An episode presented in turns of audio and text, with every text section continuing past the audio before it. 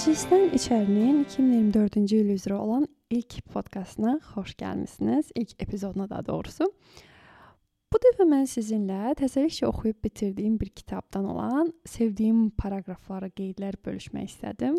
Bu kitab ə, Kirpinin zəifliyi adlanır. Biz bunu axırıncı dəfə 2023-də Bakıda olanda yayda Nərgizlə almışdıq. Çünki düşünmüşdük ki, bəzən Azərbaycan dilli kitablar oxusaq yaxşı olar. Nitqimizdə çox ingilis dilli sözlər olur. Üstəlik də alman dilində öyrənməyə çalışanda adam adam bütün dil alt üst olur da.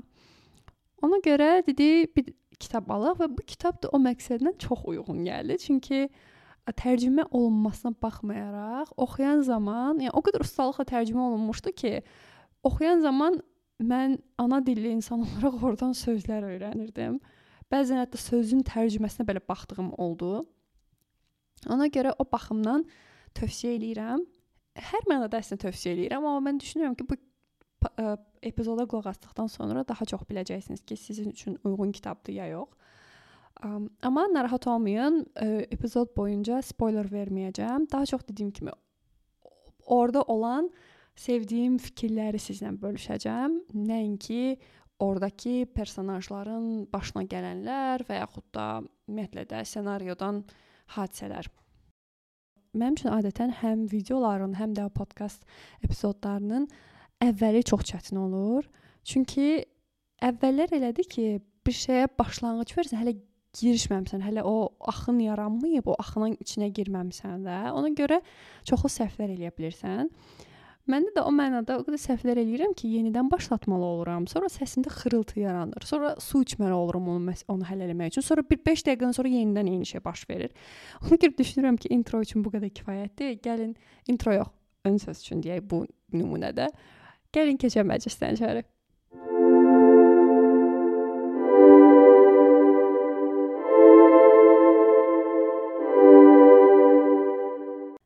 Hekayə Fransada keçir və baş rol bir binanın qapıçısıdır. O Türkiyədə qapıcı deyirlər. Azərbaycan dilində bilmirəm. Bizdə belə birisi çox da olmur məncə. Olursa da mən bilmirəm adını. Bu şəxs məsələn qəzet gəlibsə qəzetlərin paylanmasına kömək olur ya e, binada təcili nəsə lazım olursa, e, yaşayanlara o formada kömək olur və bu qadın çox ağıllı qadındır və çalışır ki, mümkün qədər öz ə, ağıllılığını yaşadığı binanın sakinlərinə göstərməsin. Və yaşadığı bina da varlıların binasıdır. Çox varlıdılar da hər bir sakin. Ə, onu da bilsəniz yaxşı olar və öz fikirlərini bu kitabda bölüşür də ard-ardıca. Yəni kitabda kitabda sizin sizə rahat-rahat bölüşə bilər öz ağıllılığını, öz bilgəliyini. Amma o insanlarla bölüşmür. Xoşuma gələn ilk qeydlərdən biri sarı gavalı testi üzərinədir. Gəlin sizin üçün oxuyum. Sarı gavalı testi mənim mətbəximdə keçirilir. Plastik örtüklü masamın üzərinə gavalı və kitab qoyuram. Meyvəni ağzıma alaraq ilk səhifəni açıram. Əgər iki güclü hiss dalğası qarşılıqlı olaraq bir-birinə qarşı müqavimət göstərməyə davam edirsə, əgər sarı gavalı sətirlərdən aldığım təəssüratı sətirlər də meyvədən aldığım dadı pozmursa, o zaman mən qarşımda çox mühüm, çox müstəsna bir şeylə qarşı-qarşıya olduğumu anlayıram. Ə, kitabın ə, o birisi səhifəsində mən də o bir səhifəsini çəkməmişəm e, növbəti sətirlərində belə bir şey deyirdi ki, qışda sarı gavalı olmadığına görə mən bunu qara şokoladla əvəz eləyirəm. Səhv eləmirəmsə belə bir şey var idi.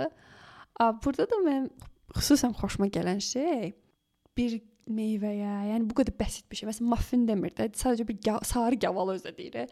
Sarı gavalıya o qədər böyük dəyər verir ki, o təbiiliyə onun oxuduğu kitab olsun ya bəlkə də film ola bilər. İndi bu nümunədə kitab idi. Um, yəni kitabın dəyəri bu gavalının dəyəri ilə, dadı ilə üst-üstə düşürsə, bir-birini e, pozmurlarsa, hə, o halda o həmin kitaba ağa deyir ki, mənim qarşımda doğrudan da müstəsna bir əsər var. Deyirəm bəlkə bizdə öz adi günlük həyatımızda bənzərini eləyə bilərik də. Məsələn, təsəvvür edin ki, sizin sevdiyiniz bir meyvə var və yaxud da başqa bir təbii qida olsun və qarşınızdakı əsəri qoymusunuz və müqayisə edirsiniz də görürsüz onun ahəngi var yoxsa yox. Belə. Növbəti qeydim ə, çay üzərinədir. E, deməli bu personajın yaxın dostu var və yaxın dostunun adı Manueladır. Manuela da bu qadın kimi bu binada işləyir. Sadəcə Manuela xadimədir. Birlikdə oturublar, çay içirlər, pauza veriblər də. İkimizə də çay süzürəm.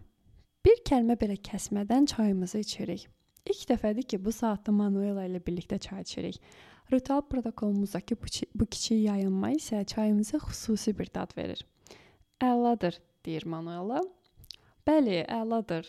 Çünki eyni anda iki şeyi yaşamağın dadını çıxarırıq.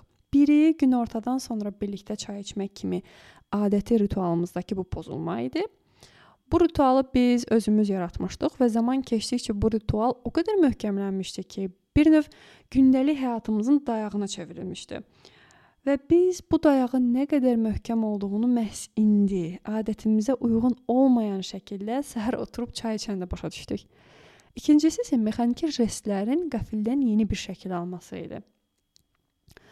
Biz sanki hər şeyi ilk dəfə edirdik. Qarşı-qarşıya oturub çayın nəfis qoxusunu içimizə çəkir, çayımızı qurtum-qurtum içir, İçib bitirdikdən sonra fincanlarımızı yenidən doldurub, yenidən sakitcə oturaraq qurtumlamağa başlayırıq. Qurtumlamağa başlayırıq. Sanki çayı deyil, çox qiymətli bir nektarı tükədirik. 13-cü əsrdəki Monqol tayfalarının qiyamlarına ölüm və kədərli sonla nəticələndiyinə görə deyil, Sun mədəniyyətinin ən dəyərli meyvəsini çay sənətini məhv etdiyinə görə böyük təəssüf hissi keçirən Çay kitabı əsərinin müəllifi Kakuzo Akakura kimi mən də çayın çox dəyərli bir içki olduğunu bilirəm. Çay içmək bir rituala çevrildikdə insanda kiçik şeylərin altında yatan böyük mahiyyətləri görmə qabiliyyəti inkişaf edir. Əsl gözəllik nədədir, hardadır? Həyatdakı hər şey kimi ölümə məhkum olunmuş böyük şeylərdəmi, yoxsa ilk baxışda çox əhəmiyyətsiz kimi görünən Amma qısa bir anın içinə sonsuzluğu sığdıra bilən kiçik şeylərdəmi? Eyni jestlərin, eyni dadın təkrarlandığı, çox bəsit və incə hisslərin yüksək həddə çatdığı və təkcə yoxsulların deyil, həm də zənginlərin çox sevimli içkilərindən biri olduğu üçün hər kəsə özünü bir aristokrat kimi hiss etmə hüququnu verən çay içmə ritualı həyatımın mənasızlığını sanki harmoniya qatan əvəz olunmaz bir şeydir. Bəli, kainat boşluqla əlbir, əlbirdir. Məyus qəlblər gözəlliyə həsrətdir. Əhatəmizi əhəmiyyətsizlik, cüzilik, fanilik sarıb. Odur ki, ən yaxşısı bir fincan çay içək.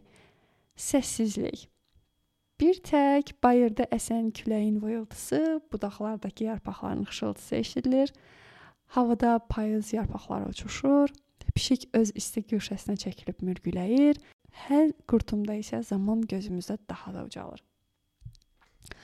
Bu mənim ən sevdiyim hissələrdəndir doğrudan. Bəlkə ən sevdiyim ola bilər. Çünki bilirsiniz indiyə qədər xüsusən də Azərbaycanlı biri olaraq biz kofe kofeni daha çox içmirik də, ümumilikdə götürəndə. Bizim üçün çay daha başqadır. Amma bu kitabı oxuyana, bu səhifələri oxuyana qədər mən bunun fərqində deyildim. Yəni mənim üçün çay adi bir şeydir də, yəni çaydı da içirik. Okay. Düzdür, bir kofe içən insan üçün də eyni şeylər hiss oluna bilər. Sadəcə mənim şəxsi fikrim belədir ki, kofe daha ağır bir şeydir. Daha çox insana ə, kofeinə görə falan da daha çox təsir edə bilər, daha çox bağımlılıq belə deyə yarada bilər, alləçisi ola bilirsən. Amma mənə biraz çay onun yanında daha məsum qalır da. Ona görə ə, çaya qarşı belə biraz daha yaxın olduğumun dəyərini daha çox başa düşdüm. Ondan sonra Bakıdan gətirdiyim o çaylar ki var idi, o çaylara baş daha başqa baxmağa başladım. Ya da deyək ki, getmişəm özümə başqa bir bitki çayı almışam, onu götürürəm, dadına sadəcə baxıram. Özə evimdə də baobab çayı var. O o çay ağlıma gəldi sonradan. Səssiz formada çayın dadını hiss eləmək deyəndə də. Çünki baobab çayı elədi ki, siz o çayı içirsiniz gərək onu başqa şeylə içməyəsiniz də. Məsələn, bir şirniyyatla içməyəsiniz. Çünki onu boş içən zaman bitirirsiniz və ağzınızda bir dad qalır. Sonradan bir dad qalır. Şirin bir dad. Çayın özünü içəndə o dad hiss olunmur. Sırf 2-3 saniyə gecikmədən sonra o dad gəlir də. Mən o yadıma düşdü. Dedim, hmm, məncə bu ə, yazıcı burada bunu deməyə çalışırdı da bu kimi şeylərin. Yəni belə kiçik şeylərin həmişə deyiləri kiçik şeylərdə xoşbəxtlik tap. Nə bilim belə elə. Və oradan bu kimi kiçik şeylərdə, amma necə də dəyərlidir də, yəni bu kimi belə dəyərli şeylərdə insan mənanı tapanda sonradan o həyatın bir çox mənasız olan hissələri ki var, o hissələrdə tutunmağa insana bir ə, güc verir. O, o həmin o mənasız hissələrlə bağlı kitabın sonrakı ə, hissələrində sizə deyəcəm və nədən danışdığımı başa düşəcəksiniz. Amma indi üçün məncə bu hissə üçün bir qədər çay qaldırıram bu səhifələrə. Mikrofonumun yerini dəyişdim. Məncə ə, indi səsim daha yaxşı gələcək.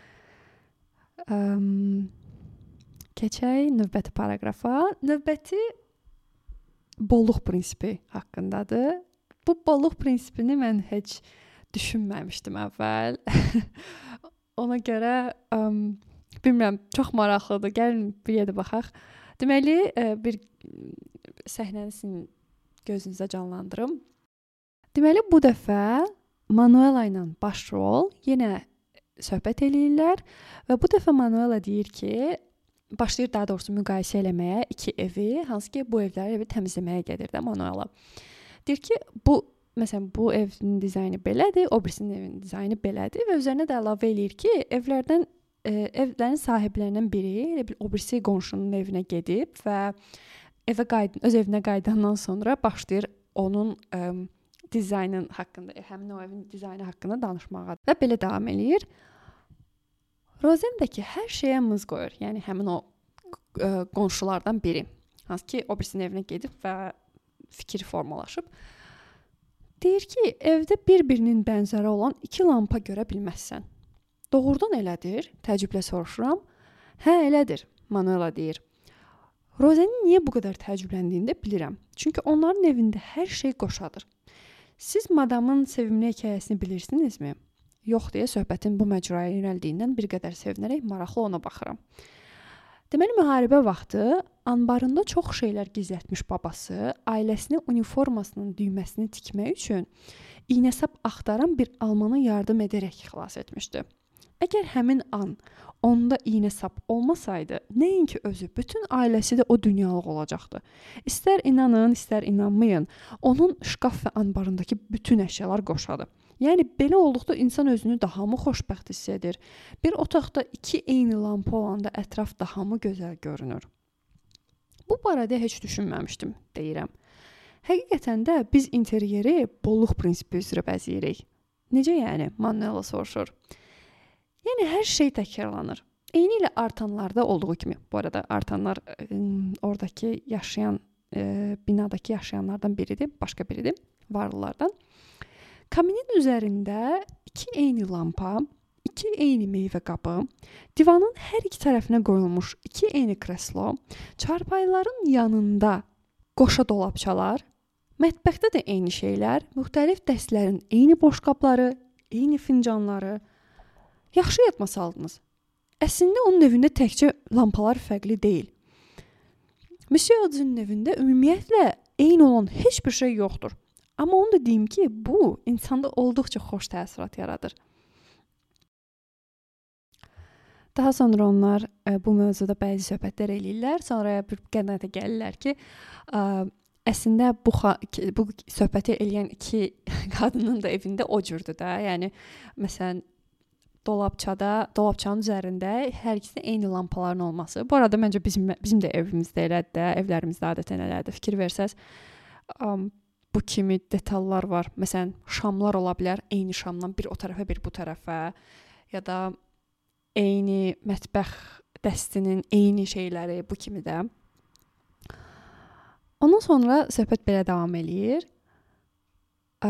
Manuela sual verir və çıxır gedir sonra. Bəlkə biz xəstəyik, çox şeyə sahib olmağa can atan xəstələr. Nəsə burada Manuela ə, bu baş rola bunları deyir, ondan sonra da çıxır gedir öz işlərinin arxasıca və bu personaj özü-özünə oturur və düşünməyə başlayır biraz bu barədə. Yəni o həmin o söhbətin ə, təsirində olur da hələ də. A, və ondan sonra belə bir cümləsi var. Yəni bizlər boşluğun gəmirib bitirdiyi bir sivilizasiyanın meyvələri olduğumuz üçünmü hər zaman əksiyəli qayğısı içində məhv olub gedirik? Duyduqlarımızdan, sahib olduqlarımızdan, yalnız onların bizə uzun müddət yetə biləcəyindən əmin olduğumuz an haz ala bilirik.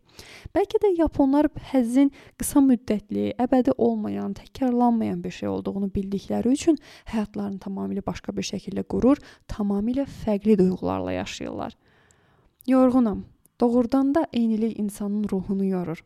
Və içində məhkum olduğum bu yeknəsəklik də məni düşüncələrimdən qoparmağı bacardı. Kimsə qapının zəngini çalırdı. Deməli, sizə bir əlavə informasiya verim burdakı Yapon məsələsi ilə bağlı. Kitabın ə, e, Yapon mədəniyyətinə qarşı, yəni yazarın ə, e, hiss olunur ki, Yapon mədəniyyətinə qarşı çox dərin sevgisi var və gördüyünüz, yəni oxu oxuduqca ə, e, sizin də ümumiyyətlə Yapon mədəniyyətinə qarşı sevginiz varsa, məncə oxuya bilərsiniz bu kitabı, xüsusən yəni bu halda. A, və burada həmin o qonşulardan biri hansı ki evində təkrarlanmaq məsələsi olmur. Yəni orada hər şeydən bir dənədir.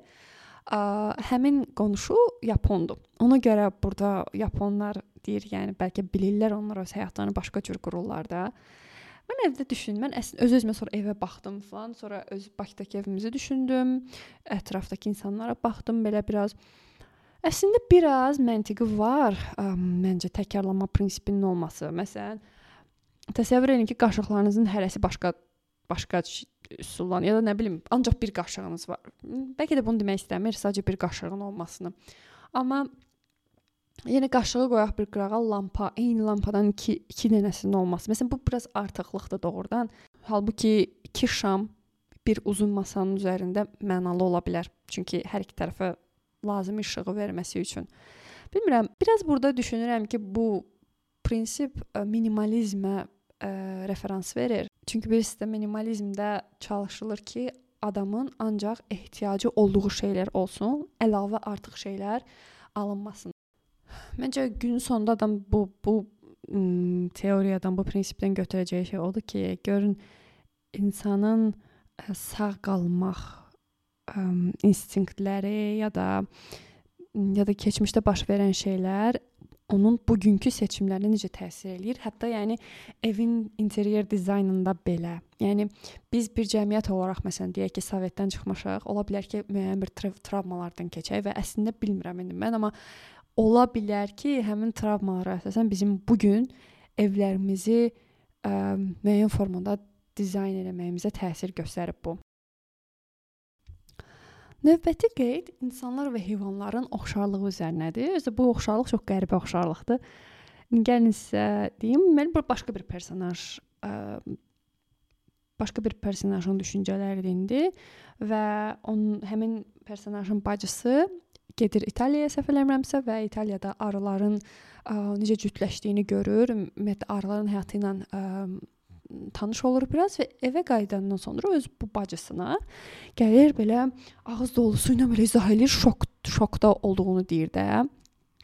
Və ə, həmin o məsələni, orada olan, yəni onu belə heyrətə salan məsələni bu ə, personaj izah eləməyə başlayır və mən də sizə o formada oxuyacağam.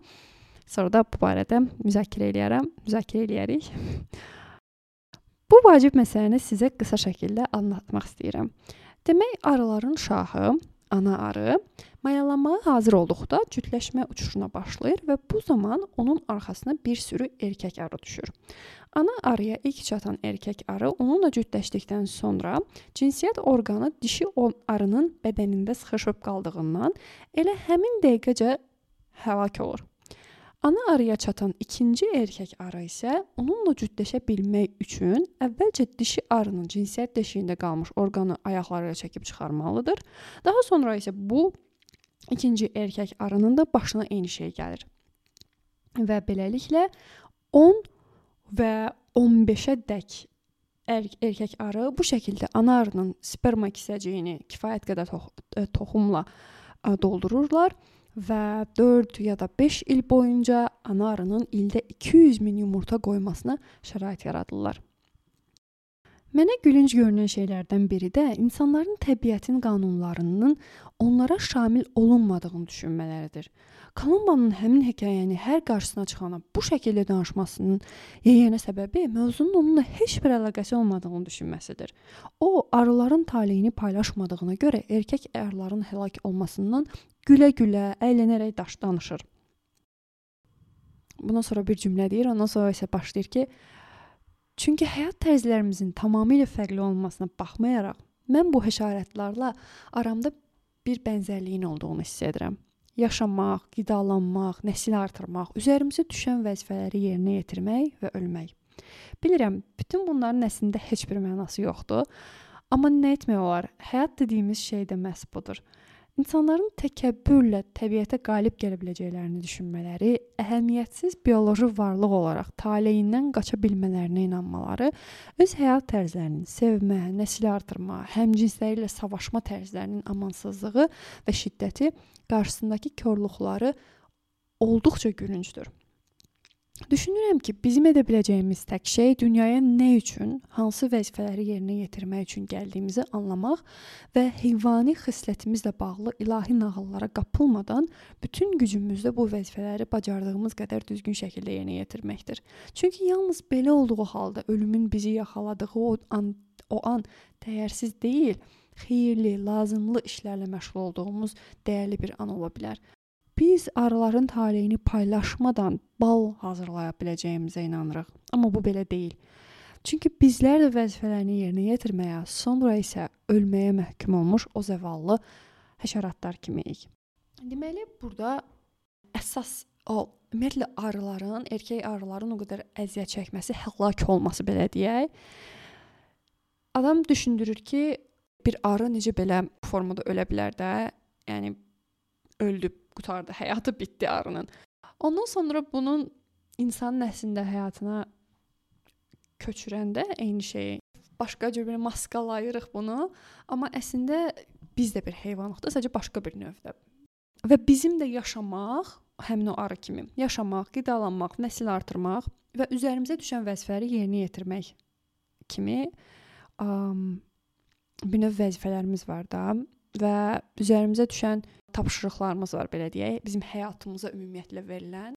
Burada da eyni formada həmin o arı ə, öz vəzifəsini yerinə yetirir. Daha sonra ölür. Biz də əslində elə deyilikmi? Yəni biz də eyni formada öz vəzifələrimizi yerinə yetiririk, ondan sonra biz də ölürük. Və bilirsiniz burada nədir məsələ? İnsanın başa düşməsi ki, bunlar ona verilmiş vəzifələrdir. Daha doğrusu ona verilməyib tam olaraq, amma onun təbii olaraq bun bunlarla instinktiv olaraq olmasıdır. Bu formada olmasıdır hal-hazırda.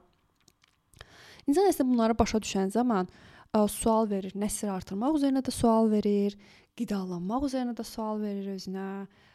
Yəni və də eyni formada etdiyi, düşünmədən etdiyi digər məsələlər üzərinə də. Bitirmədən bir-iki qısa qeydi də sizlə bölüşmək istəyirəm. Qeydlərdən biri ə, personajın adını çəkməyəcəm. Mən öz mətbəximlə fəxr edirəm. Filan kəs belə bir iddialı cümləni də olduqca olduqca sadə bir üz ifadəsi ilə insanı qıcıqlandırmayacaq tərzdə deyir. Əlbəttə etməlisiniz deyirəm. Deməli, ə, burada olandan bəri öz mətbəxim belə deyək olandan bəri mən yemək bişirməyə daha da belə həvəslənmişəm. Xüsusən də yemək yeyən insan özməmsə. O vaxt yadıma gəlir, bizim evdə yemək bişirmək, məsələn evdəkilər deyəndə ki, "A, gəl yemək bişirməyə bir şey öyrənsən də" falan, mən bilərəkdən öyrənmirdim. Mənim yeganə öyrəndiyim şey əsas kartof qızartmasını, kartof qızartmaq idi də. Qalan heç nə də demək olar ki. Və Mənim qardaşım isə mənim əksinə tər, ə, e, tamamilə belə mətbəxə yönəli biri idi də. Məsələn, gedərdi, ə, e, pankek hazırlayardı. Nəsə mama bir şey eləyir, oturardı, onun yanında baxardı. Deyər ki, hə mən də eləyim, ver mən də eləyim. Mən isə deyirdim ki, əşi qalsın. Əslində fərqinə vardım ki, bunun səbəbi mənim əslində yemək bişirməyə olan maraqsız, o belə deyim, həvəssizliyim deyildi də. Mənim məsələm o idi ki, bizdə necədir? Məsələn, sən yeməyi yaxşı bişirirsənsə, normalda sən yemək bişirməyi öyrədirlər. Ona görə ki, sən evlənəndə öz həyat yoldaşına yaxşı yemək bişirəsən. Amma məsələn demirlər ki, "A, bu yeməyi ya öyrən, bir gün işdə sən özün özünə qalası olsan, bil ki, necə yemək bişirəsən, ya da nə bilim mədəniyyətini bil." Əm, yəni də xarici, xaricdə olmasa belə, yəni ölkə daxilində tək yaşayan insanlar var da. Yəni bu bu kimi bir şey yoxdur bizdə. Bizdə sən öyrədilirsən yemək bişirməyi, ə, ona görə ki, sən gələcəkdə ailəvi saxlaya biləsən. Ən azından bizim evdə mən bunu görmüşəm və qohumlarımızda. Və mən də buna qarşı gəlmək üçün, həmin o stereotipə zidd olmaq üçün deyirdim ki, mən öyrənməyəcəm. Qoy, mən gedib onun əvəzinə də həmişə dərs oxuyurdum da. Yəni dərs oxumağı prioritet seçmişəm, nəinki gedib mətbəxdə nəsə eləməyi. Bu mənim elə bir növ ə, mexanizmimdir, özümü qoruma mexanizmim ki, yox, mən o o ssenarionu yaşatmayacağam da. O ssenari mən mən mən olmayacağam o ssenarioda. Bəsdir daha. Bu kimi. Amma bura gələndən sonra ə, bura gəldim, özüm özümə yemək bişirəndən sonra, aha, artıq tamamilə başqa oldu mənim yanaşmam. Artıq başa düşdüm ki, hə, mən o ssenarionu ümumiyyətlə silib çıxarmışam. O mümkün deyil artıq. Bu nöqtədən sonra ingiliscə söz verirəm, mutual exclusive. Bu iki ssenariyo biri biri varsa o birisi yoxdur da. Ona görə ə, bütün o qorumaları saldım aşağı və mətbəxlə üzbəüz gəlməyə başladım və yavaş-yavaş eləməyə belə elədim. Və bir də ə, Maraqlısı budur ki, burada sən öz büdcənə uyğun formada istədiyin şeyi tapa bilərsən. Məsələn, kafedə, restoranda ya da al alaraq ə, yeyə dadacağın bir maraqlı bir resepti falan sən internetdən də tapa bilərsən və ondan sonra gedib həmin o inqrediyentləri marketdə falan tapa bilirsən. Amma Azərbaycanda isə mənə həmişə elə gəlirdi ki, mağazalarda olan şeylər qeyri-adidir və onlara mən çata bilmirəm də. Orda elə bir sehrli bir şey var ki, yəni sir ingredient var ki, o, o onu mən gedib ən azından mənim büdcəmlə gedib onu marketdən falan tapa bilmərəm. Ona görə burada adama daha həvəsli gəlir mətbəxdə olmaq. Bir də mən öz boyfriendimdən daha çox şey öyrənmişəm. Bunu təzəlikcə fərqinə vardım. Nəinki öz anamdan. Çox maraqlı deyil sizcə də? Çox maraqlıdır. Um, yəni mənə Burada da mətbəximlə fəxr eləyirəm deyəndə mən onu düşündüm ki, düzdür, indi mənim mətbəxim var, mətbəximdə, mətbəximlə mən də fəxr eləyirəm. Öz öz boyutumu, student ə, boyumla belə deyək, həyatımla. Yəni məsələn, fərqli növ baharatlarım var, fərqli növ ə, lobyalar, mərcilər, falan belə-belə şeylər var. Yəni aclıq keçirməzsən də bir hər yer bağlansa bir anlıq un növləri və s. Amma kiçikdir də. Bir şey hazırlamağa başlayırsan, hər şey qarışır bir-birinə. Məsələn, evlərimizdəki mətbəxlər elədir ki, məsələn, bir bəzi yerdə məsələn soğan doğrayırsan, digər tərəfdə ə, nə isə qarışdırırsan nə bilim, nə isə əzirsən falan da. Burada elə deyil. Burada hər şeyi bir arada eləməlisən və tamamilə qarışıqlıq. Ona görə öz məndə bir o istək yarandı, bir gözümdə də canlandı ki, ümid eləyirəm bir gün olar ki, mənim geniş bir rahat mətbəxim olar da və elə bir mətbəx ki, mən o mətbəxlə fəxr eləyərəm. Bu arada görürsüz də, burada da genişlik falan deyirəm. Mənim də əslində beynim bolluq prinsipinə uyğundur. Amma yox, bunu da nəzərə almaq lazım ki, bu vacibdir. Çünki qidalanma elə bir şeydir ki, tamamilə sizin necə düşünəcəyinizi ə, müəyyən eləyə bilər, necə insan ola biləcəyinizi. Məsələn, belə bir şey deyim sizə. Ə, oxuduğum kitablardan birində belə bir şey yazılmışdı ki, deyir e, siçanlar üzərində aparılan təcrübədə iki yeni siçan da elə bil, onlardan birinin bağırsaqlarına bəzi mikroblar verirlər, sağlam, yaxşı mikroblar, ya xoş xəstəli mikroblar da bunlar. Və digərinə onu verməyiblər. Ondan sonra hər ikisini bir hovuza atıblar və o hovuzda onlar hərəkət edib özlərinə çıxış yolu tapmalıdılar da. Bu siçanlardan bir dənəsi daha tez ə, tez bir növ pes eləyib də və deyib ki, yox mən axtarmayacağam. Bu bu tipli yəni hərəkət hərəkəti dayandırıb da, o sadəcə bir yerdə qalıb belə. Amma digər ruhdan düşüb. Amma bir dənəsi isə daha uzun müddət axtarış eləməyə başlayıb, daha çox belə can atıb ki, bu hovuzdan ə, özünə çıxış yolu tapa bilsin və desin tapıb da belə bunu dəqiq bilmirəm, amma belə bir şey olmalı idi. O da onu göstərirdi ki, ə, necə bizim bağırsaqlarımızdakı mikroblar bizim ə, həyatdan həyatda belə deyə tutarlı olmağımıza, bir məqsədin arxasınca qaçmağımıza, nə qədər çox qaçmağımıza, tez ə, give up eləməyimizə, ruhdan düşməyimizə təsir eləyə bilər. Bu baxımdan da yenə də qidalanmaq bizim e, xarakterimizə, bugünkü xarakterimizə gözlədiyimizdən çox təsir təsir eləyə bilər. Belə bəzi qeydlər də var, amma düşünürəm ki, bu qədər yetər. Gedib indi mən də çay içəcəm. Çayım deyir, elə bir hind mağazasından almışam. Endirimdə idi. Amma yaxşı çaydır. Ə, iynəyəndən sonra görmüşdüm ki, bizim çaylara biraz oxşarlığı var da. Ona görə xüsusən belə ağlımın ucunda qalmışdı o çay. Bir də Ordubaddan gələn ə, kəklik otu var. Axırıncı dəfə Bakıya gedəndə gətirmişdim. Həmin o kəklik otudan da o çayın üzərinə dəm, dəmin içərisinə atmışam. Həmin çayla bizim kəklik otunun birləşimi də ayrıca maraqlıdır. Ümid eləyirəm ki, bu epizod sizdə xoş təəssürat buraxdı. ən azından çaylara qarşı yanaşmanızı dəyişdi. Mən öz çayımı içməyə, siz də gördüyünüz işi və ya getdiyiniz yolu getməyə davam edin. Növbəti məclislərdə görüşənədək es sehr Sachen.